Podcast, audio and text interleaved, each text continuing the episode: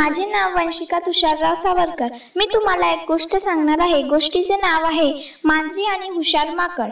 एकदा दोन मांजरांनी एका घरातून लोण्याचा गोळा पळवला. एका झाडाखाली बसून गोळा खायला सुरुवात करणार इतक्यात त्यातील एक मांजर म्हणाले हा लोण्याचा गोळा कुठे होता? हे मी तुला सांगितले तेव्हा मला जास्त भाग हवा.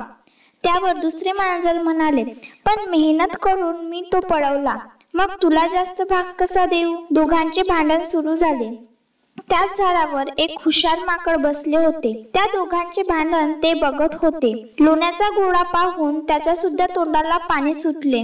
झाडावरून झरझर खाली उतरत तो दोन्ही मांजरांना म्हणाला तुमचा माझ्यावर विश्वास असेल तर मी या गोळ्याचे समान भाग करून तुम्हाला देतो. दोन्ही मांजरांनी ते कबूल केले. माकडाने आपल्या जवळचा तराजू आणला.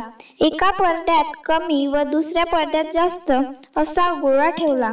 जास्त असलेल्या भागातील गोळा काढून त्याने पटकन तोंडात टाकला. आता दुसरे पारडे जळ झाले. मग त्यातील गोळा तोंडात टाकला. अशा प्रकारे थोडा थोडा करून त्याने संपूर्ण लोण्याचा गोळा फस्त केला. मांजरींना मात्र अपसातील भांडणामुळे हात चोळत बसावे लागले. तात्पर्य हेच की दोघांच्या भांडणामध्ये नेहमी तिसऱ्याचा लाभ होतो. थँक्यू.